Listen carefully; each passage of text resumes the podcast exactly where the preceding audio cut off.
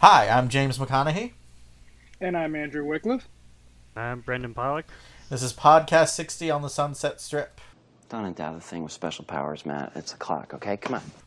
I still haven't decided what. As of this recording, I still haven't decided what clip I'm going to put um, at the beginning. I feel like I. F- uh, let's see. Maybe the. It's got to be the musical. I want that. I, I, think that's got to be at the end. I, I think I I think I want. Yeah. It's just a clock. Don't imbue it with special meaning. Yeah, that's what I was gonna say. I was uh, I was gonna go with the. Uh, how did it know how long it was? Yeah. It's a clock. Okay, so um, this is our this is our second episode of the podcast. We're talking about the second episode of the show, which is called the Cold Open. Um, which is the the thing that classically comes second, the cold open. Yeah, you, you know, doesn't everyone remember all those famous X Files cold opens where they played the theme song and then had someone get ki- oh wait. Yeah. Um. All right. Well, let's uh, let's dig into this one. Yeah, it's it, so. This episode opens really okay. abruptly, actually, so it's kind of hard to just. I feel like describing it, I'm making it sound more abrupt than it is, but it really just opens on this press conference.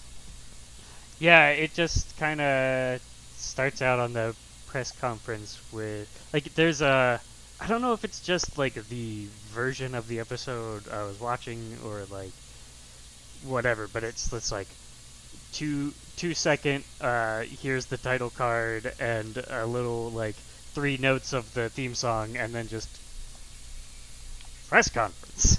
Yeah, that's I think that's what they're doing on the DVDs. Yeah. I don't I don't So go on. So we got Jordan uh McGar- or, yeah, Jordan McGarry's that's her name?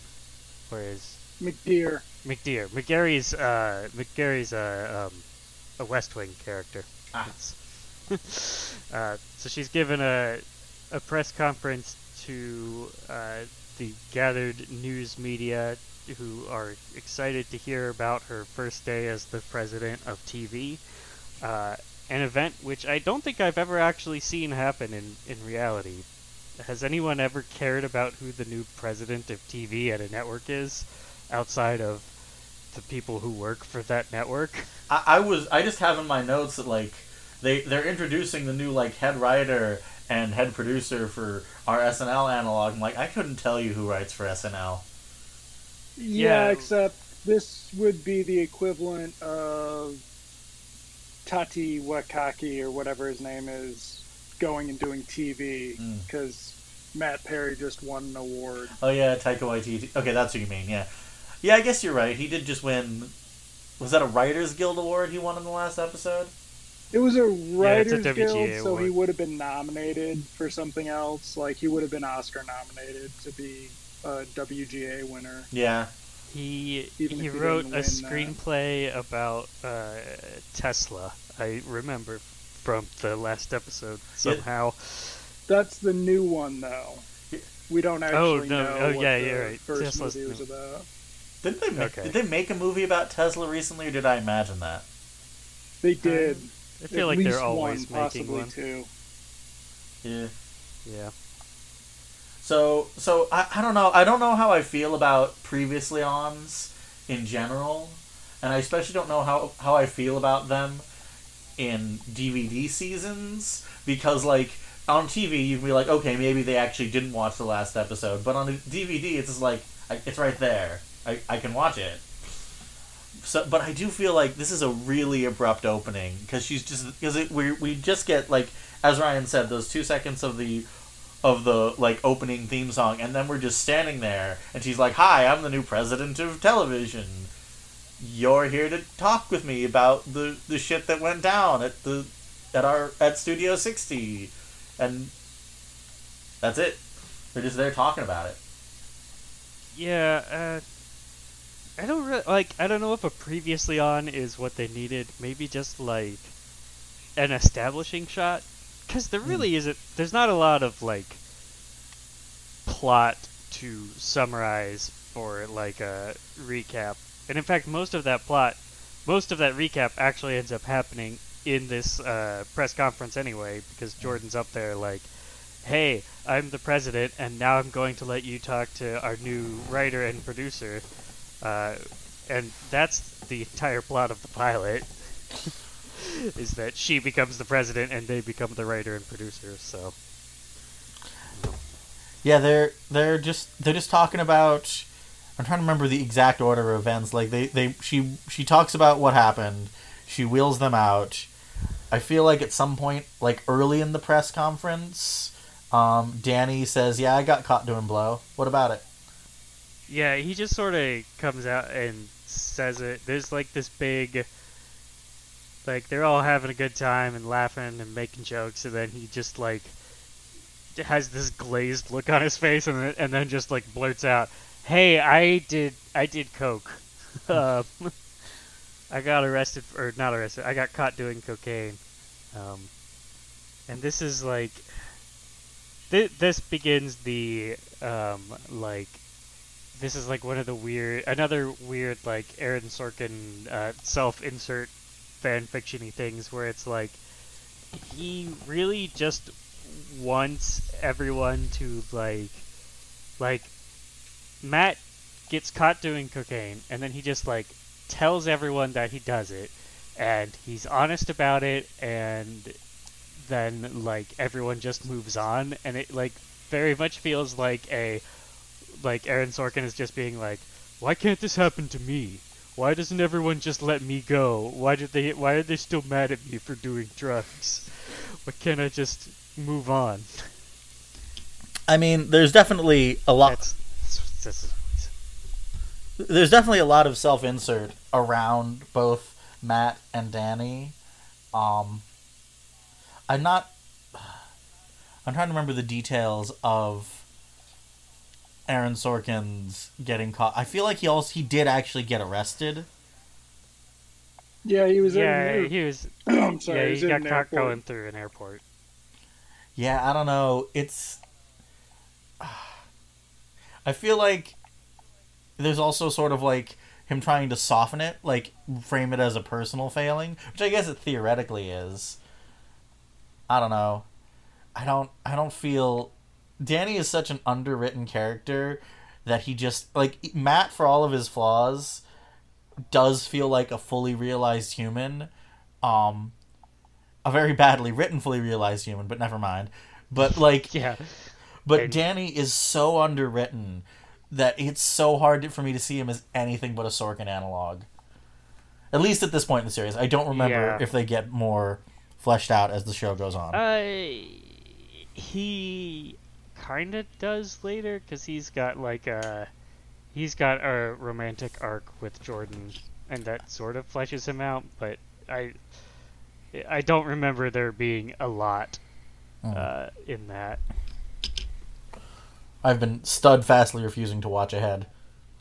Uh, I'm I'm just remembering this from the last time several years ago that I watched it. So, uh-huh. um, yeah, I just like I know that there is a thing that happens with him, so I assume that that is like you know, a a good writer would use that as an opportunity to flesh his character out. So I'm gonna assume that that happens, but mm-hmm. uh, we'll we'll find out how wrong I am. yeah, the, this press conference goes on for a weird amount of time, but I feel like I don't recall much information being. But there's only there's really only two things that happen in it. Uh, the first being that Matt just blurts out that he did the drugs uh, he did one drugs, please. Uh, and then the second one is um, uh, another entry into my my re- my cataloging of things er- things Aaron Sorkin does, where he shows how much just disdain he has for the middle of the country and how much he thinks he is how much he thinks he is a coastal elite and how that is a real thing. Oh yeah, there's uh, but yeah, there's the the lady from um, Rapture Rapture magazine who tells uh, who has a quote from a person in Toluca Lake.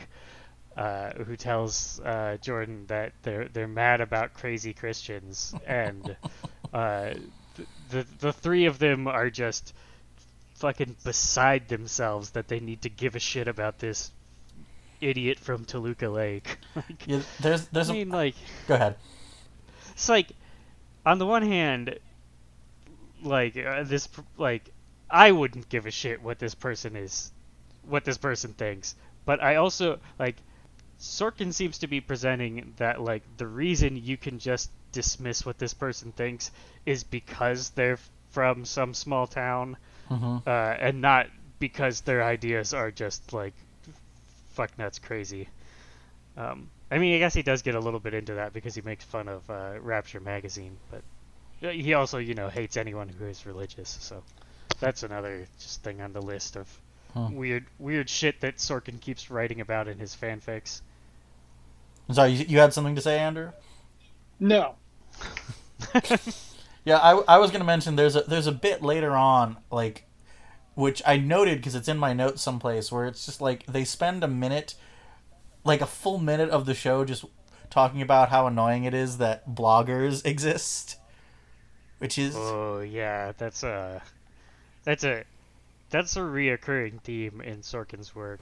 Uh, God, I I hate how much I know about his writing style and his like reoccurring tropes. Which, but you, you know, I, I, I complain. I think about, at least I complain about the internet existing a lot too because, you know, all of it. But still, yeah. I I hope you can't hear that car alarm that's going off in the back uh, round. Um, no, I can't hear it. But anyway, um, uh, yeah, at least once in every Aaron Sorkin TV show, a character has the same conversation that happens in this one, where they read something on the internet and then like just go off about why the fuck do I need to care about uh, you know Joe Schmo from internet, and they're mm-hmm. they're, they're mad about they're mad about he's mad about people having opinions about his work because they're the wrong opinions. and even like in this in Studio 60 he goes off on like how like uh, I forget which character it is. It's it's one of the actors. Um, he's like he basically says uh, the only people that should be critiquing my work are the New York Times, and it's like, okay, you're just no. what he says is that the New York Times is going to quote the blogger. Oh, he says that, why yeah, he's got to care about it and then it's kind of got this weird prescience about the New York Times busting their ass to do fake both sidedism. that is, I mean, to be a little more fair, like I feel like we we got off. We are trying to be a little more fair. We do have our Aaron Sorkin defender here. Mm. Um, uh, I I do feel like the premise of this episode, like an episode about just about writing, um the episode an episode of live TV would be an interesting concept. I just also feel like it gets really bogged down a lot of stuff. Yeah, it's there's like there's just like a ton of little half-baked thoughts going on here. Like, yeah. But yeah, he, um, he uh, Andrew is right. He does. He, he, they do mention how like this writer is going to be quoted by the New York Times, and that's why I have to care about her. It's like, well, I think that I'd rather have the yeah, New York that's, Times that's quoting a... this person than Bret Stephens. I, I mean, that's that's fair. Yeah, but it's like this whole th- there's just just like this whole underlying like elitism in so much of his stuff where it's like he doesn't he he's mad because you're right. I was misremembering how the how the conversation goes, but yeah, he's mad that it's going to end up in the New York Times, and that's going to make it real. Like it's not real that people have opinions until it's in the paper of record.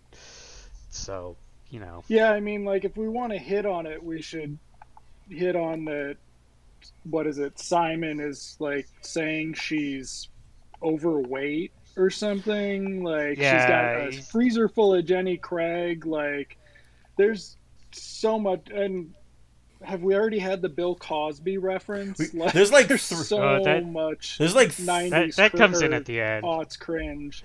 but yeah, there's, yeah. He go ahead. There's there's like three references to Bill Cosby in this show alone, and it's just like whew, that aged very badly. And I, and, and I know that I conceptually know in my head that like Bill Cosby was really important as a comedian for a very long time. Like that I was watching The Simpsons earlier today, and they mention in like one of the special features like this episode of The Simpsons was the first time The Simpsons ever beat The Cosby Show on ratings, and that was important. So I know in my head that he was an important comedian, but I never experienced him that way. Yeah, and it's also uh, worth pointing out that like even though the, the general public didn't know about Cosby at this point, Cosby being a sex pest uh, was an open secret in the like showbiz community basically the entire time. Well, not only that, at this so. point in his career, he had sort of gone from being like beloved family entertainer to being kind of cranky old man who just yelled at black people all the time. Like that was my fir- my first exposure to him in the media was a recurring bit in the Boondocks where they made fun of him for being angry all the time. That's the comic strip, not the show. So I don't know.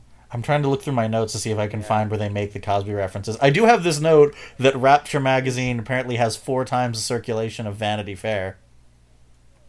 Yeah, they also spend a lot of time like just ma- just fucking dunking on the Rapture magazine people, uh, and like just being like characters being confused about the concept of the Rapture, like as a just in general. Uh, which you know it's uh, whatever. I mean, he's Jewish, in theory. You know, I don't know. I, I, I don't know. My partner is Jewish, and they've never been like. I've known them since high school, and they've never been confused about the weird beliefs. Like, okay, maybe not confused is the wrong word. They've often been like, "Why do people believe that?" But more like they've never not known the weird beliefs that American Christians have it, it seems really unlikely that um, what is it the I don't even know what Steven Weber's title is. It doesn't make sense, but that he wouldn't be aware of this. It's like what did he learn at he didn't take comparative religions at undergrad or something like Yeah, it, it, well it's one of those things where it's like you in a TV show you have to like there is like a little bit where you have to like make your characters uh, stupider than they should be, like just for the sake of like you need them to have things explained to them so that you can actually have the things explained to the audience. But it's like, yeah, no one like it, as as saturated as American culture is with Christianity, no one is going to be the, uh, you know, mm. vague, vague head of um, a TV network without like some idea of what's going on in it. I mean, it's what 2006. When did Republicans just come out and say that they want a thermonuclear war in the Middle East so they can go to heaven and the rest of us can go to hell. Like that was around that time. That was around Sarah Palin. This, this was around that point. Yeah. So the the evolution Supreme Court case was around this point. Um, this this is this is all a very specific moment in American history. And it's it's like Sorkin's he's trying to placate to Vanity Fair Christian Democrats, but he doesn't know how because he doesn't know any because they're like there aren't any. Like that's silly. Of course there aren't. Like they all voted for Trump. Like no, there aren't any like secret great like Hillary or Harriet Myers is fiction. Harriet Myers is we'll we'll get to her. She doesn't actually do a whole lot in this episode, but I just the the two characters who I feel like are the most underserved by Sorkin's perspective are um Harry are uh, Harriet Myers, which is Sarah Paulson, Harriet Hayes, sorry, according to the internet. Harriet Hayes, I'm sorry. It's all right. Um, Sarah Paulson's character and D.L. Hughley's character because they both have con- oh. conceptually interesting characters that just do not get the service they need. Yeah, because he has no idea how to write someone who isn't in some way him. yeah, like this one, I was. They have the scene with they introduce Jeannie, who is somebody who's theoretically was in the background of the pilot and we didn't meet her in the episode because they hadn't decided they actually needed her yet. But we get this whole subplot about Matt having a friend with benefits and we yeah, so she's Harriet's close friend, but Matt's occasional lover. Sorry, I'm reading off Wikipedia, but um, because I needed to know her name, I couldn't remember Ayda Field's name because she did this in one other show and retired. But um, yeah, the scenes with her and um, Sarah Paulson, you're just kind of like, hmm. So he didn't actually care about a female audience with this. Like it opens with Jordan McDeere saying yeah, you know, it's not really a big deal to be a woman who's running a network. Like, I just want to do something good. Like, man or woman, we just want to do something good. And it's kind of like, mm, mm, this this didn't age well either. Like, I, I have this note. Yeah, and the I have this note from their like Jeannie first. is introduced. Oh, go ahead. Well, yeah, I think we're talking about the same scene. Like the, I have this note that just says, um, it's just a quote from them. I want my body to look like yours. I want my talent to look yep. like yours. Like, dude, who talks this way? Yeah, It's Jeannie like- is introduced by being objectified, uh, which it's it's but of by course a woman. So yeah, it's okay. Exactly, it's okay because a woman uh, said the words. Uh, a man wrote the words, but a woman said them, so that makes it okay. She's introduced by being objectified, and then that scene ends with her walking out of the room, and the camera just like follows her ass out, and it's like, did we need that? Come on. obviously, obviously.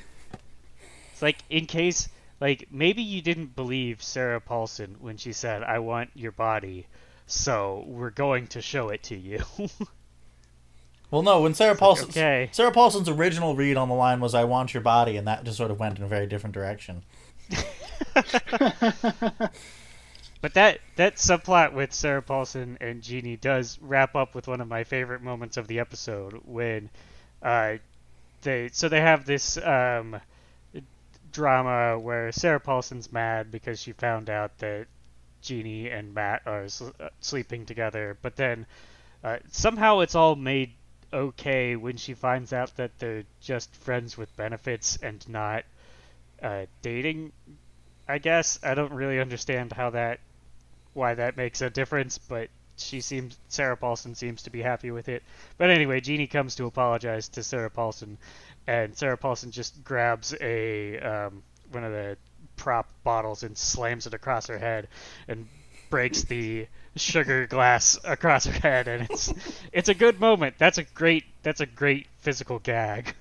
It is, and it and it it also feels vaguely authentic. Like I've known actors who would do jokes like that, like behind backstage or whatever. But I don't know. yeah, it's It's it's a weird subplot, especially since it doesn't really matter. yeah it it it gets very like confusingly resolved in a way that isn't clear why it matters, and then they just move on from it. Well, we we got Uh, we uh, we we were discussing before we started, like should we have a structure? We've already gotten wildly off topic. Yeah, we're we're we we didn't follow the plot at all, so uh, that's fine. Uh, so there is, uh, I guess, uh, I would the next the, another thing I wanted to mention since we were on the subject of characters that were written poorly, the D.L. Hughley subplot uh, this episode. Oof.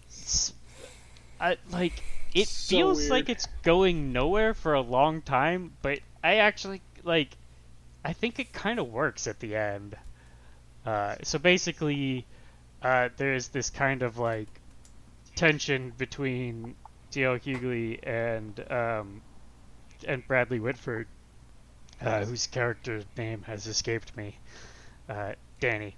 Uh, there's this um, like tension between them where like D.L. Hughley thinks that Bradley Whitford is going to get rid of him because, uh, like, he doesn't know. He like the other the old writers don't really like him because they don't know how to write for him, and he thinks that Danny is mad at him because he didn't leave the show with him, and it like uh, it's just just kind of like very I don't know. It feels like a very human interaction where it's like, "Hey, I made up all these reasons that I think you don't like me," and then he, Danny's just like, "No, it's fine.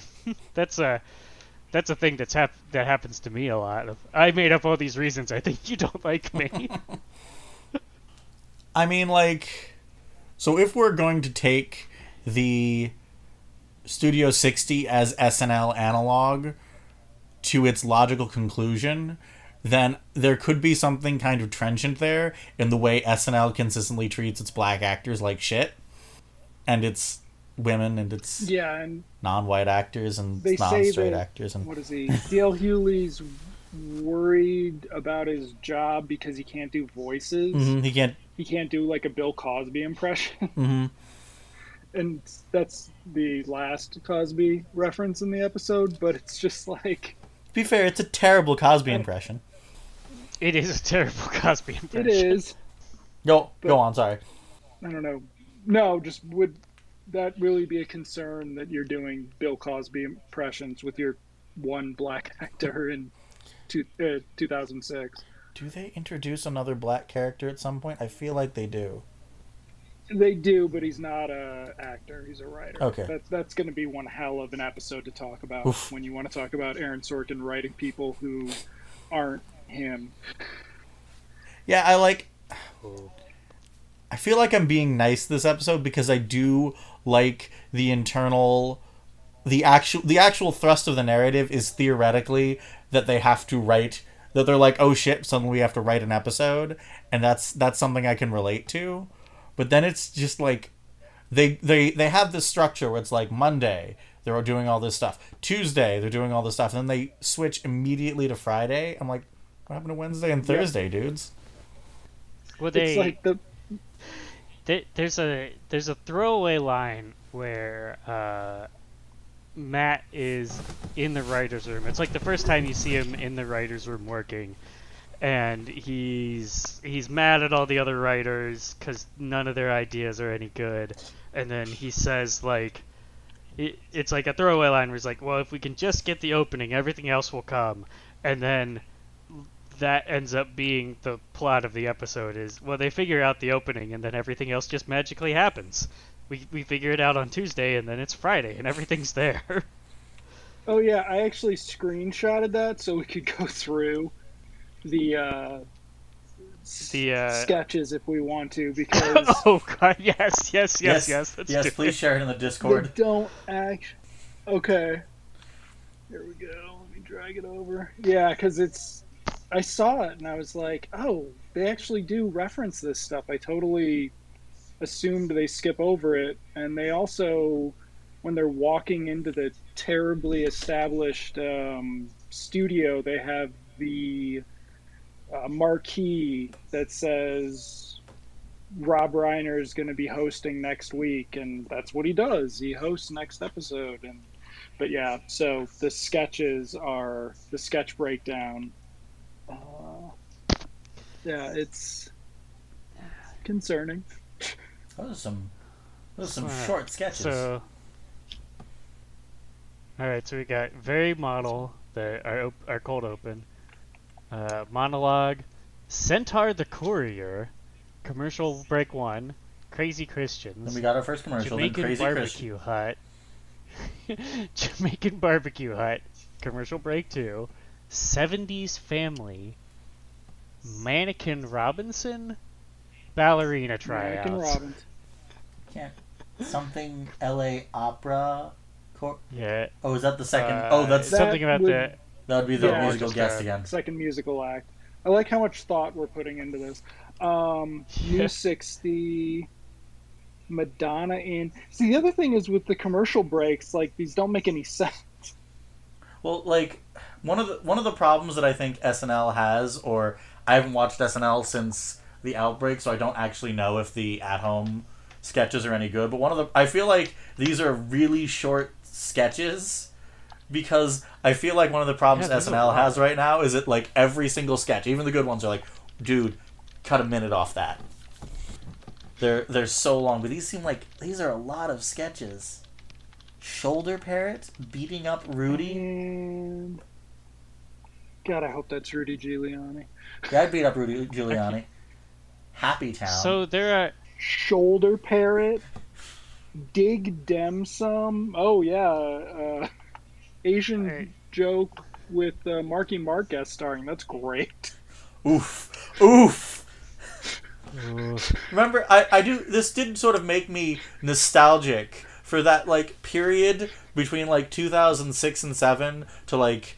I want to say like right after the fighter, like 2013 or 14, where you could just say this movie has Mark Wahlberg in it, and people would be like, okay, that's a movie, as opposed to immediately starting to laugh. Not that I ever think that we should have ever taken. I don't know Mark why Wahlberg anyone didn't just. yeah, I, I don't know why we just had that period, but it was this like weird period. It's like, okay, Mark Wahlberg's in this movie. Okay, I can accept that. He, he This was us. sort of his peak, right? He had a lot of vehicles. He was in The Departed. Yeah, The Departed was like when everyone's like, okay, we can have Mark Wahlberg be in movies again, and then because he was good in Boogie Nights. Boogie Nights is still a great movie. Um, and then like after the fighter, I don't know, like maybe it was just him doing the Transformers movies, or like that one movie where he solved the Boston Marathon bombing. But it was just like we just decided like, nope, we're done with Mark Wahlberg. We are done taking him seriously as a person. I, I don't know. That's kind of a coastal elite thing because he makes movies for you know middle America. Hero, hero white man movie. He he makes movies for Boston. Boston is middle America. Yeah, I mean they've got all the same problems. Yeah, it's, it's one of those things where people are like you you coastal elites don't know what it's like to live in a crime ridden town. Like I lived in Bridgeport, Connecticut for like three years, dude. Right. Most murders per Wrong capita of any city in the country. Come on. But yeah, so it's like Censure the Courier, Courier. That sounds terrible. Crazy Christians was supposed to open the episode. That's what she promises them at the end of last episode, and it doesn't. Um, We, we never see any of these. Like Did they misspell Jamaican? they might have. Um, Yeah, I think they spelled Jamaican. No, I Yeah, think they, they- did. Yeah. They're making. They're they, apparently they do making appear to Madonna. have written Jamaican. They're apparently making Madonna jokes in 2006, which that's timely. Yeah. Julia Child's child. That sounds great. So, this is just really weird because, in theory, Matt wrote all of these and they're great. And then over on the side, we have Matador Bank Teller and Vacuum Championship. 10th grade. I mean, I, I get why they didn't hold this shot much longer because this is not the cutting edge of comedy. Well, it's also like, if I'm being fair, and I am trying to be fair, if you describe a lot of SNL sketches in like a lot of the classic SNL sketches in like one or two words, they will sound really stupid. Like, wh- yeah. That's true. like if you actually describe the Wayne's World sketches at their most base elements, they sound really stupid, but they're funny. So I don't know. Oh, the, I- I I noticed that. Uh, so okay, so earlier in that the scene where Matt's in the writing writers room, uh, every single pitch, every single uh, sketch that gets pitched to him is about George W. Bush, and he keeps batting them all down. And I notice on his final board there is not one George W. Bush sketch. I mean, Uh, which, That was SNL in 2006, yeah. Hell, that was Yes, that was uh, just TV comedy in 2006. yeah. Yeah, I don't. Yeah, we'll- we'll have to keep our eye out to see if he ever comes back. The um, Nate Corddry playing him, Oh yeah, there was but uh, there was one writer who seemed like, do I know that actor? yeah, there are a couple in that room who. Uh, one of the guys, who in the on the other side of the table with the glasses, he looked real familiar. Yeah, I don't know. I, I it could be. I feel like I feel like my memory my memories of the series are vague outside of some like specific moments, but I feel like I remember like part of what made it funny was that Matt was basically doing all the writing. Yeah. It's, yeah. And I, I thought I that mean- was this episode where he fires all the writers, uh, but instead he just yells at them.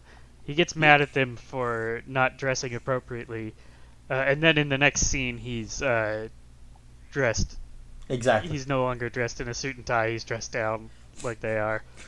Just, Yeah, I feel like they intended that to be like an out of character thing for him to do, but it did not land at all. yeah. No, But- they. Uh, I think some of that's just that the pilot did such a bad job of establishing him and Bradley Whitford that like this episode really felt like more of a showcase of Matt Perry getting his drama lessons in between this and the pilot shooting. I mean, there's also the fact that a lot of really good. I mean, again, I'm being trying to be fair. That a lot of really good shows or shows that I really like, like Seinfeld or Scrubs, like they had their pilot and then they had their next episode, and that's where they started to actually get a feel for like, because you know, in the first episode of Yeah. Seinfeld, like Elaine's not there. Kramer is called Kessler for some reason. Um, I think because they had a fight with the actual Kramer. Um, like there's you know there's just stuff that doesn't fit with how you know the series so i'm willing to forgive that Yeah. like the second episode being a repilot basically Yeah. And I mean, like, there's there's also a lot of shows where like just the entire first season is that, like, um, the American Office and Parks and Rec, the buffy they don't, yeah, they don't find their feet until the second season, and the first season is just like, it is it is just a totally different show, uh, and so it's you know it's it is like you know you gotta wonder like if this if Studio 60 made it to a second season, what would it even still be the same show in the second season? Well, i mean that's one of the Yeah, and I, I might have said this last week and i'll probably end up repeating my this this concept a lot but part of what i find fascinating about single season shows is they never get to be anything else Yeah. but and go ahead Sorry. Uh, go, no you go ahead i'm gonna have to find i have to find just- something in my notes I was just gonna. Okay. Um, I don't want to get too far ahead, but we're gonna get to see this show try reinventing itself twice before NBC canceled it, and they just did whatever they wanted for the last what seven. Because I mean, they were canceled before episode thirteen, so they finished. They burned out the season, but he knew that they weren't coming back. hmm Okay, he- here it is. So part of that rant um, about how the dra- writers aren't dressed properly is his complaint is this show decides what's cool. hmm Which, given what the one sketch from this show that we do see, oh boy, It's uh. I don't like. I don't think that's even been like ever been true of like any show. Like, oh like god, no. even like a like a like maybe um, The Simpsons, maybe Saturday Night. Yeah, maybe like like Saturday Night Live in its prime. Never cool, funny, but not cool. Like The I, I was actually watching like some old SNL clips uh, earlier this week because I do that sometimes, and I was trying to find like the thought I had about the because obviously I think part of the problem like I'm looking at this this like list of sketches that they have for the episode, and I was trying to find out like because something about him shooting down all the Bush um concepts sort of rubbed me the wrong way.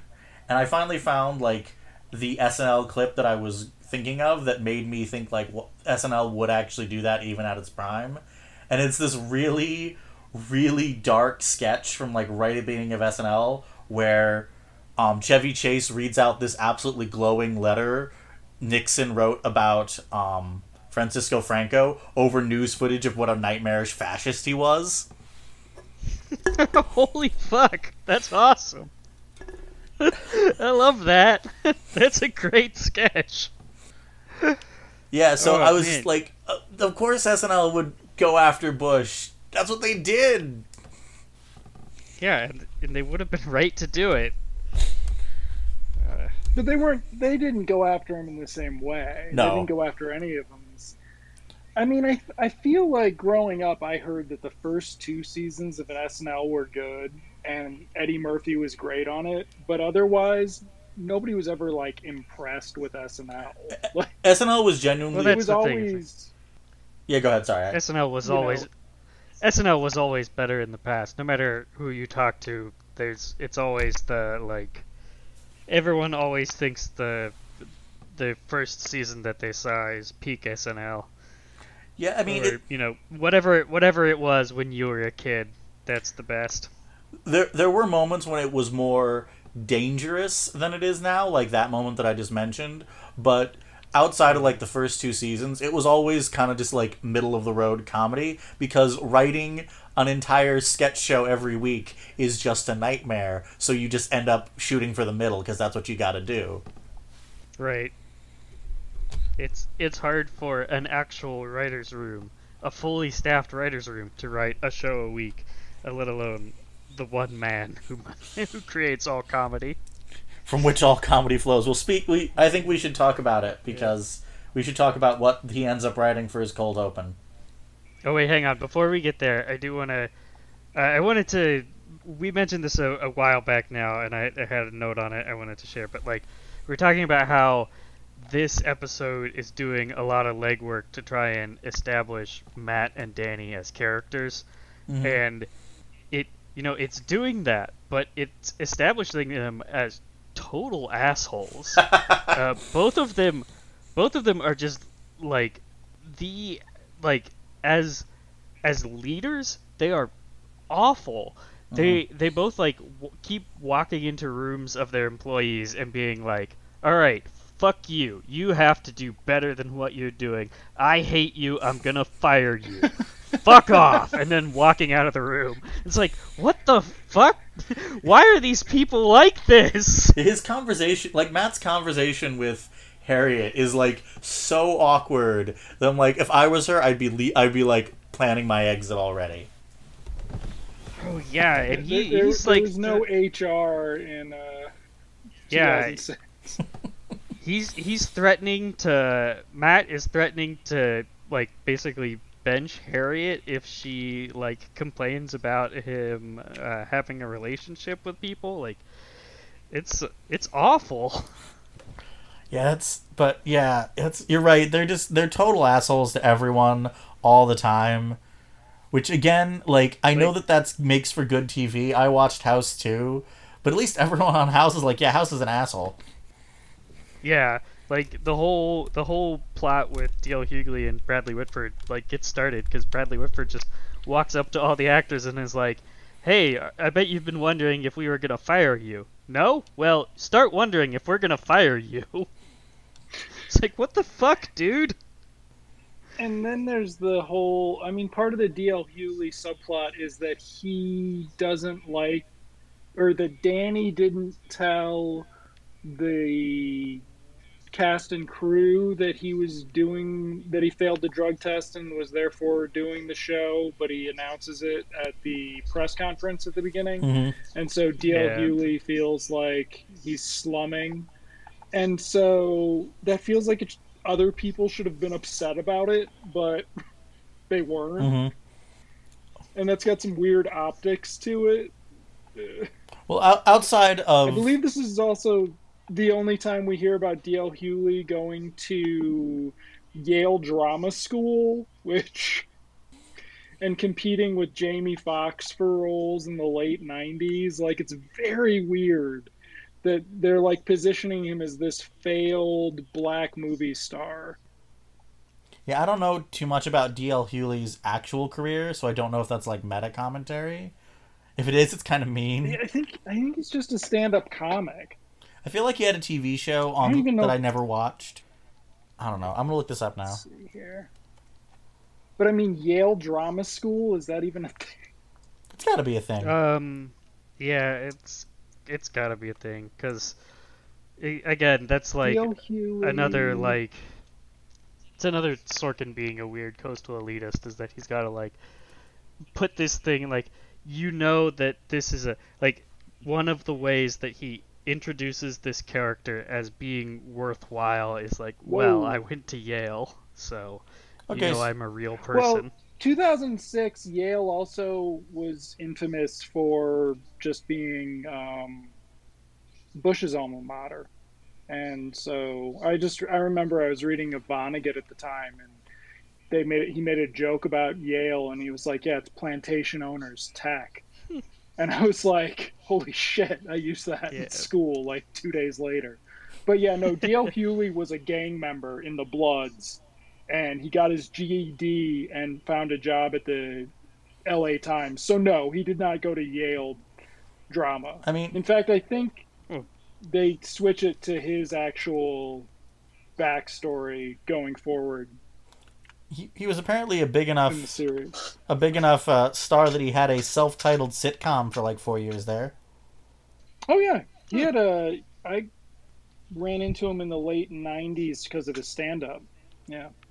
Is he funny? Well, he like, like Like, is he actually a good stand-up comic? I've I've never watched anything he's done. He was. I mean, I think it's hard because he's aged really poorly and he's Hmm. problematic as hell. So it's like, Oh boy. yeah, when I was a teenager, I, I, I thought D.L. Hughley was great, and I was really happy to see him on this show. But now it's just kind of like, eh. Yike. So he's so he's in other words he's very similar to uh, Chappelle, in that he's without a what hundred million dollar deal he walked away from. yeah. I don't know. I haven't gone. I haven't gone back and watched the Chappelle show. Basically, since I was like twenty, and I'm just terrified. uh, Given what Chappelle is out there doing now, I'm just terrified to go back and watch it. It's the same feeling I have towards Father Ted, basically. Yeah. like yeah. Uh, anyway, we should we should talk about the cold open they write. The cold open that the show, which decides what's cool, writes. Cause you know, Yes. because you know what, At long last, the the titular cold open. because you know what kids in 2006 are really into. Gilbert and Well, Sullivan. it's the greatest frat comedy of all. Yes. That's not even remotely Uh, I- true. I, I just had to. Um, I I just have that line in my notes, just underlined. Look, look, I'm I've Just imagine that everybody in that room had to pretend to know what the hell he was talking. Look, I, I'm I've never claimed to be cool for a moment. I have when I was in high school, I had CDs of both Tom Lehrer and Gilbert and Sullivan. So you know what? I get it. I love Gilbert and Sullivan, but they're not cool. N- They're not. They've never. They Yeah, haven't been it's- cool since they were new. I'm sorry. I mean, there is also that whole idea that, I mean, you, you mentioned it before the idea that SNL is like a, a style trendsetter. Like, no, this is, you know, the TV version of it where the worst looking person associated with it is going to be Bradley Whitford. Like, It's true. everybody's TV good looking, if not better, and you know they're all sincere. None of them are um, Sarcastic or coked up. Of course not. Couldn't get bonded. Uh, yeah, it's, it's just the other one that the other thing, and then I'll, I'll get to the. Um, I'll stop stopping us from getting to the song. But when Harriet tells him that he's supposed to go to the strip clubs and, and date those women, I was just like, hmm, it's a, it's a very woke Harriet. Like it's, it's kind of terrible. Like you, you snooty Christian evangelical. Like she's she's written so inconsistently about the Christian thing. I don't know. I mean, I guess there is.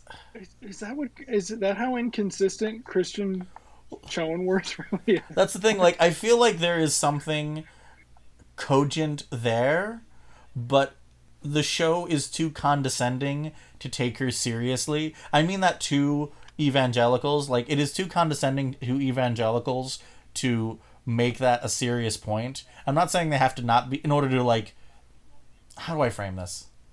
So, in order to make a serious point about this, you have to stop. You have to take them at least kind of seriously.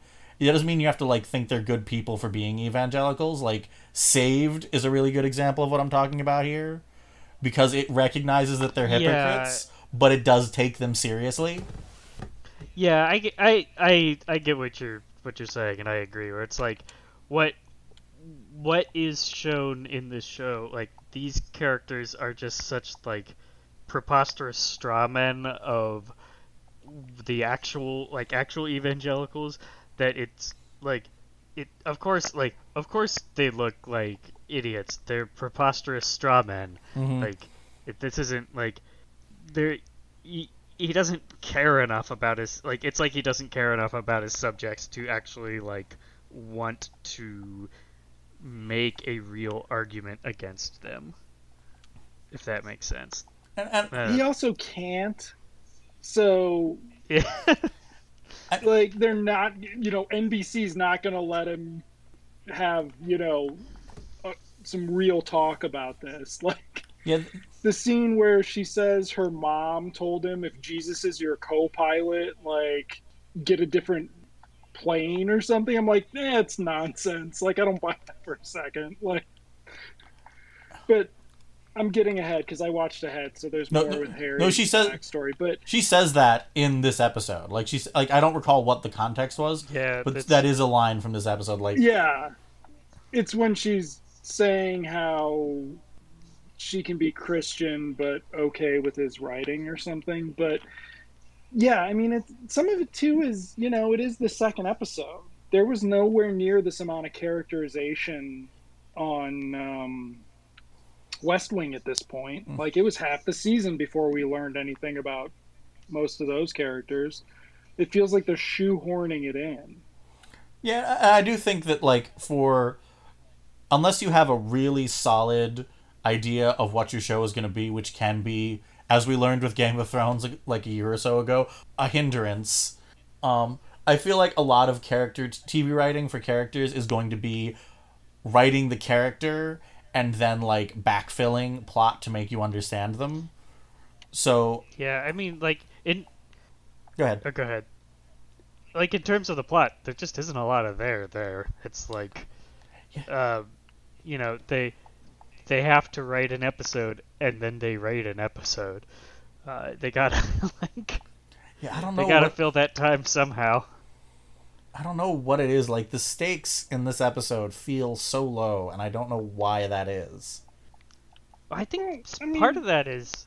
Oh, go ahead. No, go ahead. Yeah. Oh, okay. I, I want to see if I just agree with you. I think part of the reason the stakes feel so low in this episode is that, or at least you know, for me anyway, every time they tried to raise the stakes, it just left me like rolling my eyes, like so there's like the bit at the beginning when they're in the uh, the press conference and uh, Jordan says, "Well, you know, we're gonna we're gonna show we're gonna show you crazy Christians this week, and it's gonna be the best thing you've ever seen." And then uh, Matt and Danny are freaking out because like you you just told these reporters that our show was gonna be good. Now we have to write a good show, and it's like, oh wait, what? How did like did you did you think you like first firstly uh, who cares what was said in this dumb press conference that wouldn't ever happen in reality? Uh, and secondly did you think that you didn't have to write a good show before? Like what? And then like every time that something happens where they're like oh i promise you i'm gonna write the best show ever it's just like it's that same sort of thing where it's like wait what? Why what? Why do we care they just do such a bad job of raising the stakes on this that yeah. it just I don't I mean, know. Some of it just is there aren't any stakes. Like that's what Thirty Rock got right. Like you, you can't make. I've never seen Sports Night, so I don't know if it was better at this. But like worrying about what a bunch of you know incredibly wealthy people mm-hmm who are working because of their ego. It's just like yeah, like the well the, the stakes in 30 Rock are the right stakes, which is that if they like if the show isn't good enough, then they will get canceled. So they just have like in 30 Rock, they just need to make a show that is like the minimal viable product. Whereas in uh, Studio 60, it's like we have to make the the pinnacle of culture. it's like those are two very different things, and Yeah. uh, one of them is dumb and one of them is good. Right, and that's that sort of thing. Like I feel like the I, I mentioned this earlier with the with the DL Hughley thing. Like if they wanted to talk about the way SNL in like TV in general, but SNL in particular treats black actors, they have to put some teeth in it. They have to be kind of nasty to SNL, and this show is way too reverent of SNL to ever be that mean. There's the line where they suck up to Lorne Michaels. And Oh. I'm just like, Lorne Michaels sucks. Or Michaels is a terrible person. What are you talking about? Like, even if he isn't a terrible person, what's the best thing he had anything to do with? Wayne's World? Like, that's it. Uh, yeah, that's like, I, as much as I love Thirty Rock, Thirty Rock is only very occasionally good satire, but at least it understands itself well enough that if we're going to make fun of SNL, if we're like if we're going to satirize it, we have to be we have to portray it as kind of shitty. Yeah. Right. Like, as opposed to the distinguished competition. And in the press conference, and then I promise we'll talk about the song. Um, so, No, I don't want to talk about the But, song uh, either. I don't know. Yeah. Okay. So the fictional network thing, like, d- did they not put any work into thinking about this? Like, it's a fifth network that, and I think I talked about it last time because it is really just sticking in my craw. That seems to have like launched at about the same time as Fox, hmm and is like the classy Fox. Like, it just doesn't make any sense. Like, they really needed to. Uh, I don't know They, they need make it make some kind of sense other than like if Ted Turner somehow got on the dial instead of on cable. Yeah, I don't know. Like, I think that there is. Uh, you you mentioned earlier, uh, Ryan, that Thirty Rock's whole deal is that the show is constantly on the edge of being canceled, and I think that that. I think that that was true for Thirty Rock itself, and I think that informed the way they wrote co- their comedy. I think that that was sort of like I think I think if you went back in time to like the day before Studio 60 got canceled, and told Aaron Sorkin your show's about to be canceled, he wouldn't believe you, and I think that informed the way they were writing it. Oh yeah, no. Like he, And I That mean, that sounds right. because how much did they spend on that set? Like, oh, a lot. It was. I I haven't been able to dig too much out of it because no one really wants to talk about Studio 60. Except like the, the the DVD extras I have are very sparse, but uh, from what I've heard, it was incredibly expensive. yeah, it was like thirty million or something. Yeah. Oh, wait, here we go. Post Gazette. Um, built at a cost of several million dollars. It took up thirty-two thousand square feet. Sweet Jesus. Yeah, I mean it like it it does seem to actually be a theater that they built. Like you see they're they're shooting the like Danny's or Matt's office and the stage area like you get several shots of that area where the, like the the balcony offices overlooking the main stage and audience seating area like that is a full physical place that they built out that's not like just sets because you you see it enough from enough angles that there's like okay they built that yeah That the word for that is hubris. yeah they they went and they built themselves a theater Especially when you look at. maybe it Sorry. Is that why all the characters keep talking about how it's a great theater? Because Yes. they needed to justify that they spent all the money on this big set. Yep. But if you look at other successful sitcoms of this particular era of TV, like you know, we mentioned Thirty Rock. Thirty Rock was just shooting shooting in Thirty Rockefeller Plaza. The Office was just shooting in some office building they they rented. The Office is around this point, right? Yeah. Um, Uh, I I'm not a huge fan of The Office, so or a year later, but around Yeah, this this You know, is about, Scrubs was just this shooting is in about some office time. Was just shooting in some decommissioned teaching hospital. Like they were just using sets that were available. To have to decide to just build your own set was like, I don't know. Maybe Aaron Sorkin had a f- forevision of peak TV and decided he was going to get a jump on it. I think it's. I think they're just you know, they were so sure that they'd be able to sell him to the right audience that uh, they gave him whatever he wanted. Yeah, Yeah, I, I mean, like, if if it had been another West Wing, like it it would have been, uh, like it would have been a winning gamble. But yeah. I mean, the the West Wing sets were supposedly quite expensive too, um, but West Wing was e- But I feel like they built that up.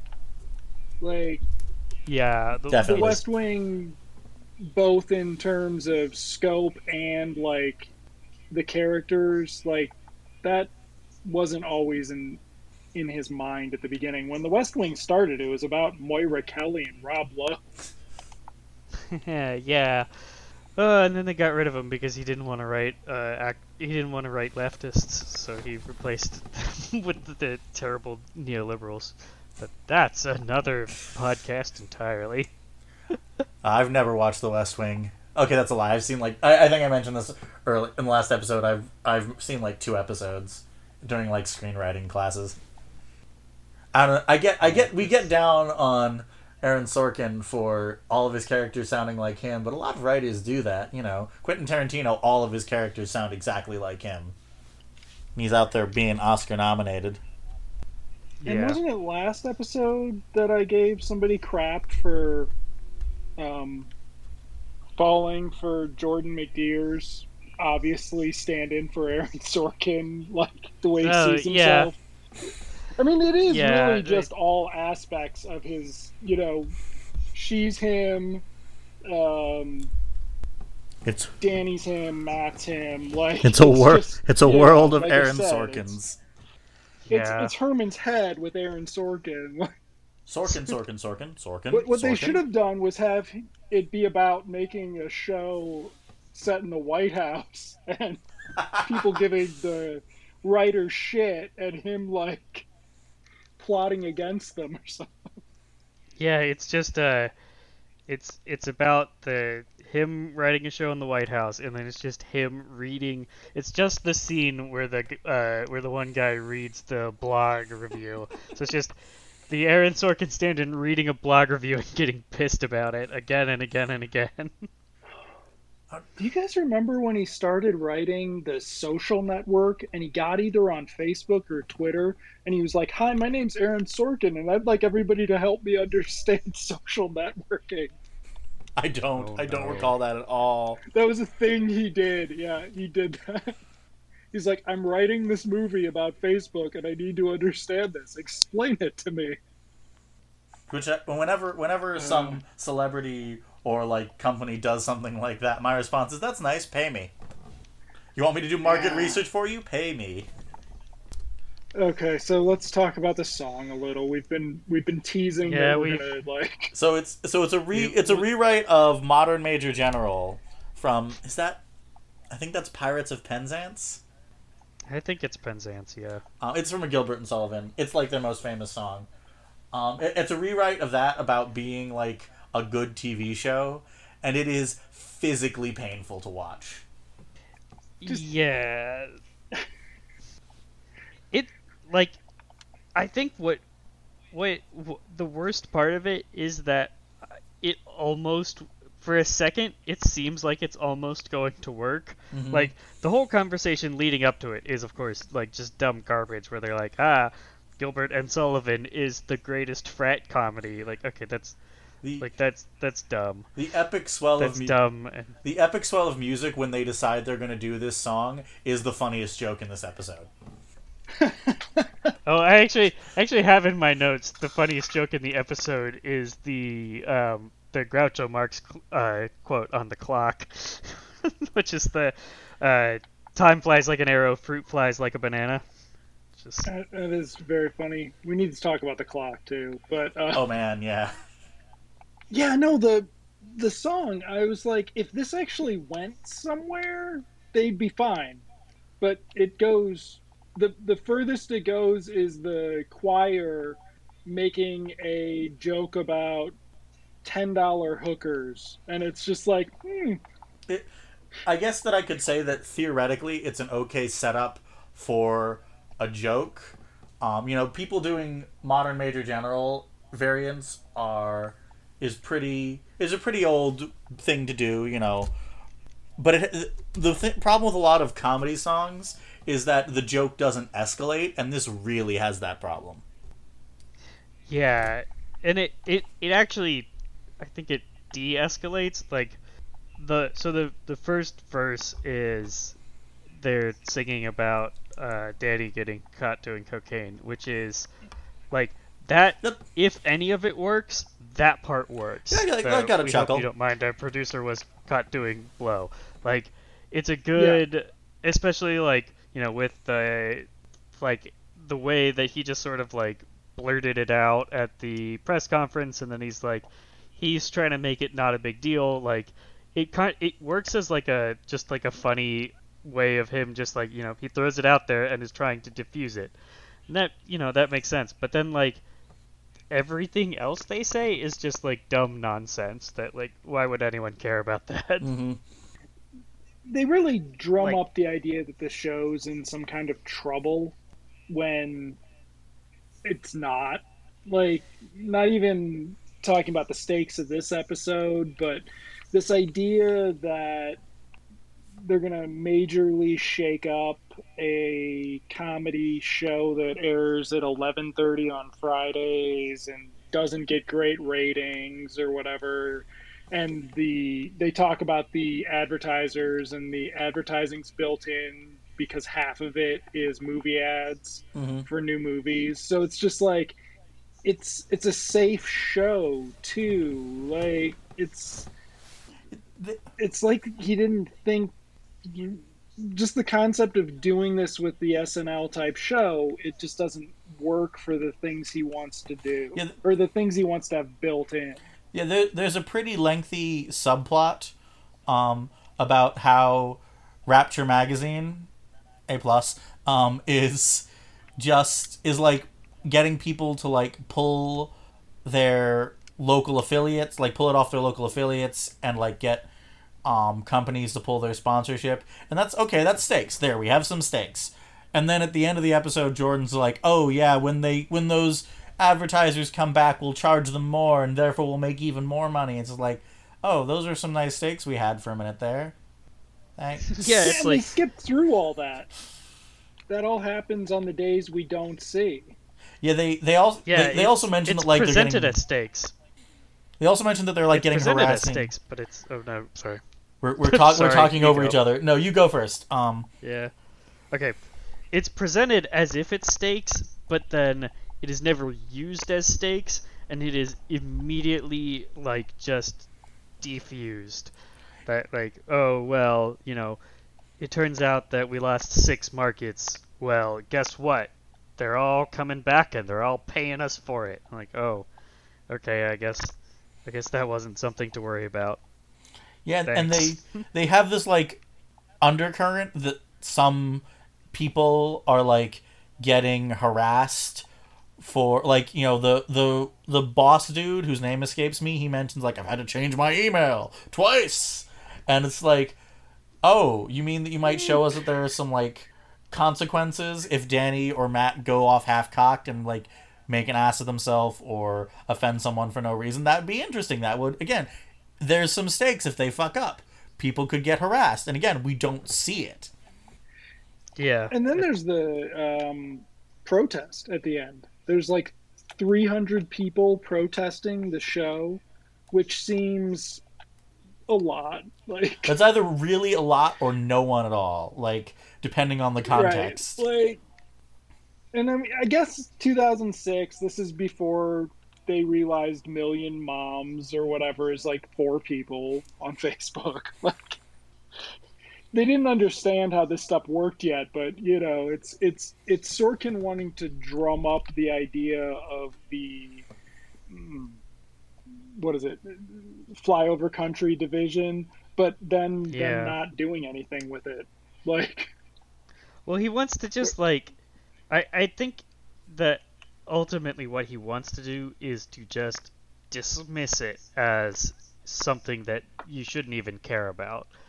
So like, and so that's what the show does is that you know like, all these people are, all the network people are worried about the, you know, they're worried about Rapture magazine and their huge following and it turns out that the correct thing to do the whole time was to ignore these people because they're stupid. Like that's like it it seems like that's supposed to be the message is uh, ignore those people, they're stupid. and then there's that conversation between Steven Weber and Amanda Peet right before the show starts, where he tells her he, she's not going to be able to win the fight against the Christian right. That it's going to be a losing fight, but she's like, I'm going to give him a fight anyway. Mm-hmm. And, eh, I don't know. It's just I mean, and you know, I honestly think that if they'd gone more with the harassment campaign, that could have been interesting, especially since, like, this was 2006. This was before the internet turned being a person online into an unending nightmare. Um, right. so that could be kind of prescient. Like, yeah, harassment campaigns absolutely happen now, and they're awful, and shut down the internet. But he's not interested in it. Well, he's also not prescient. Is the other thing. What he had gotten Yeah, harassed. Like, this that is was- Go on, sorry. you know, he's Aaron Sorkin's, you know, media futurism is bad. Like he does not see where the ball's going. Like Yeah, he's he's writing a show about a like he's writing about a show that is already like two decades old. Like it, it in order for a show to actually have had this much importance, like this is like I mean it's like the 70s or 80s like when there is no other like in order for a show to have ever been to be to ever have as much importance as he's trying to give uh, Studio 60, it needs to be like at a time when TV is the only form of entertainment. But that's already like in in 2006 that's already not true anymore. Like it's it's all like he's he is not prescient. He is not even able to like comprehend the current time. Mm-hmm. So of like of course he's not going to be able to I imagine what the future is. He cannot imagine the present.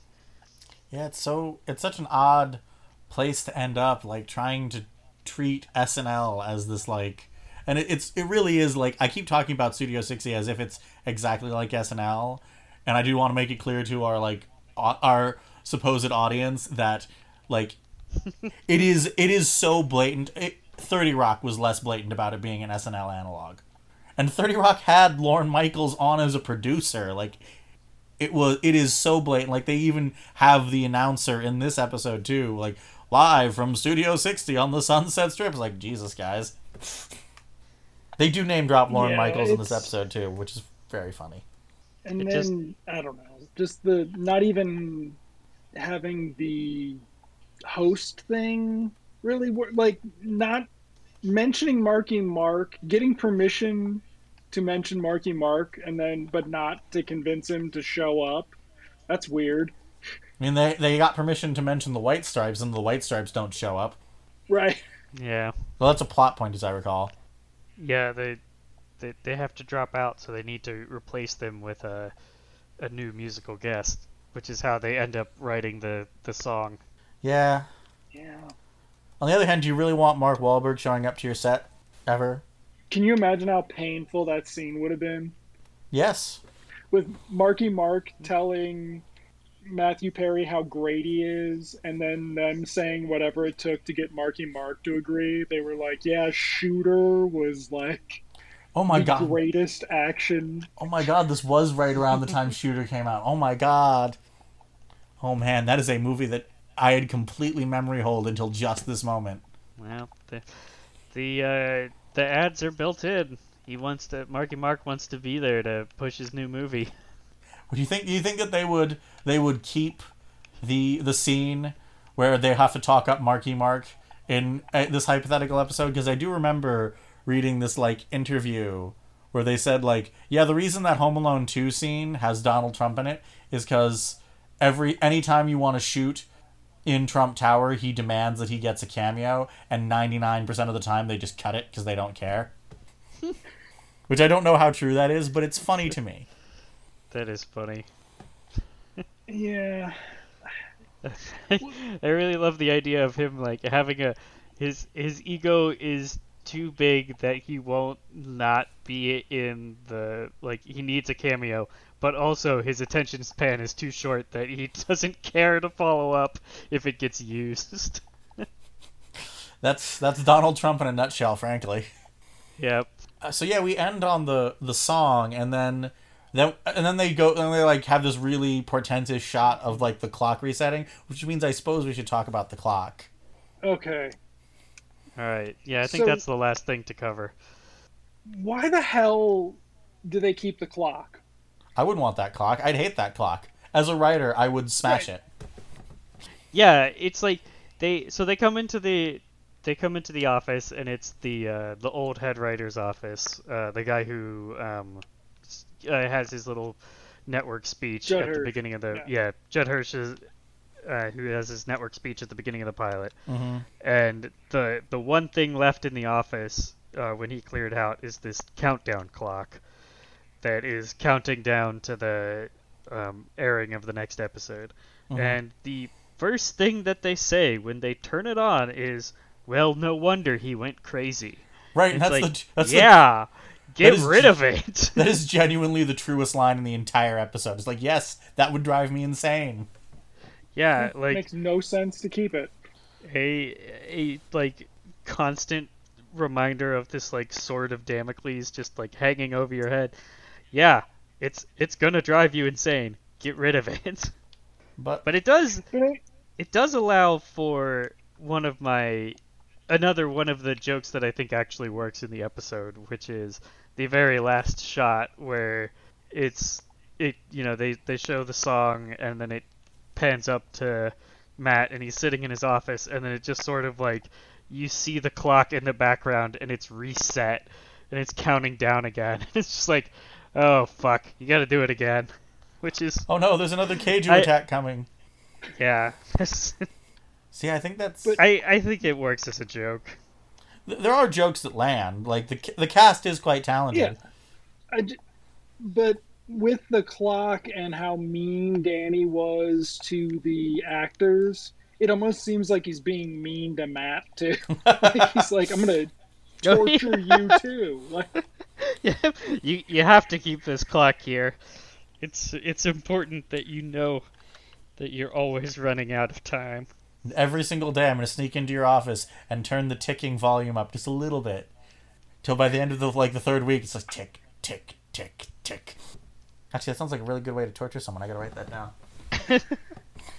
uh, Well, yeah. So they they have the like the joke when they turn it on that like Matt's confused about how it how it knew how much time what there was until the the episode aired. It's like, well, maybe it's just like Danny snuck in earlier and said it. Like it's just just that Danny would've been fucking with him the whole time.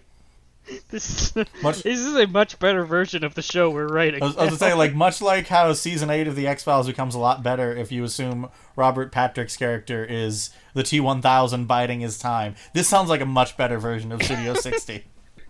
Yeah, it wasn't even Wes's clock. Daddy Yeah. went into the studio. To,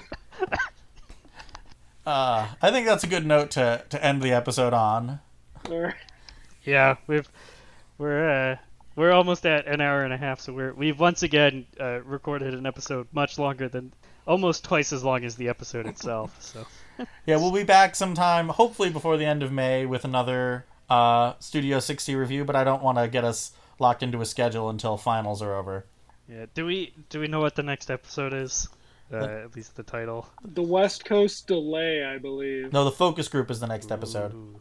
Oh, is it? Okay. Oh. Incident- Focus group. Incidentally, I might have to start opening these reviews, these like episodes, with reading off the episode descriptions of from the DVD set I have because they are kind of hilariously bad. Let me see if I can Ooh, yeah. I know it's too far away. I'm, uh, I'm I'll get unplugged from my mic to go grab it. That's a, it's a good plan. Uh, th- that will give us a, Okay. give us The more of a structure to work release off and- to. Yeah, the DVD release in general was just to get us suckers. Like when I bought the DVD, I was just like, "Oh yeah, yeah, they got me." Okay, so the the description for the second episode, the plot description on the DVD set is no sweat, fellas. Just be sure your first show, just five days away, is a smash. Plus, Jordan won't kill a controversial sketch. Ugh. They're all like this, by the way. The the description of the next episode is life in a glass house. Jordan's DUI surfaces, and focus group data are in parentheses. Don't tell Matt. Silence, just like what's going on. I'm trying to pick like, d- did Aaron Sorkin's ex girlfriend write those? She's just like, I'm gonna ruin it. I'm just gonna screw with him. He's gonna know this is out there and you know This this reminds me. forty thousand homes. That's a lot. Uh, I can't remember. I think it was uh, the.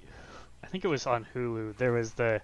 They had the descriptions for the uh, Star Trek Next Generation episodes were uh, possibly even worse than those, where they'd be like, it would be just a like sentence description of like the first two scenes. So it would be like, in this episode, Mr. Worf gets in an elevator with Data, and Captain Picard is on the bridge. it's like, what?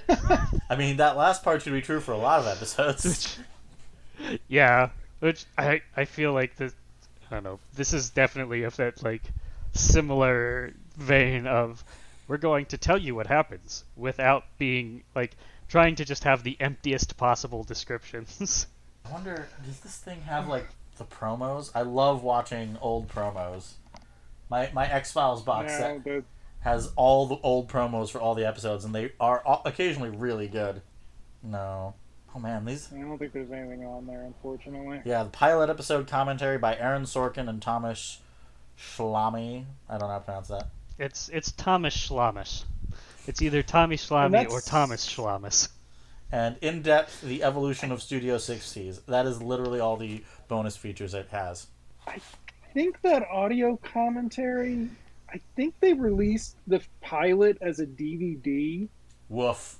like as a promo DVD, and that might have been from that. Like there was something weird about the pilot, like that. That there was like a DVD. Yeah, I don't know if that's such a good like. Maybe that made more. I don't. This isn't available for free streaming anywhere, right? Like I didn't buy this for no reason. But I don't know if it's legal, but if you put it into YouTube, Not you for free. it. Not for free. yeah, that, that was my that was my because like I was saying this to someone about another movie, about Ran, which I just got on the Criterion Collection of a few days ago, and like I was saying, like at this point in media history. If you're selling a DVD, you want to put in as many special features as you can because that's why people are buying them. Yeah, nobody is like But yeah, I guess no one's clamoring if for it's a a Studio 60. no no one, no one. there's yeah there's there's not a there's not a a, a pirate market for uh, Studio 60. Well, there's us, and I think that's a good. I think we should call it there. So, All Oh, right, yeah. just- We should we should have called it uh, an episode a while ago, but yeah, all right, we'll be back sometime soon with uh, focus group. I'll see you. Eventually. Wait, wait. Read the description again, so we can No, think about it. We can exit on the descript uh, the teaser. okay. Read Oh yeah, we'll we'll spend all all week or however long just meditating on the, the on the teaser. All right, I'll end us on the teaser again on the description on the DVD. Life in a glass house. Jordan's DUI services and focus group data are in. Parentheses. Don't tell Matt. Shouldn't that be focus group data is in? Eh. Uh, yes. it would. Uh, data is they go between is and are. It it's a pedantic argument. Woo, actually, but pedantry. Yeah, I- I'd say is. All right. See you next time.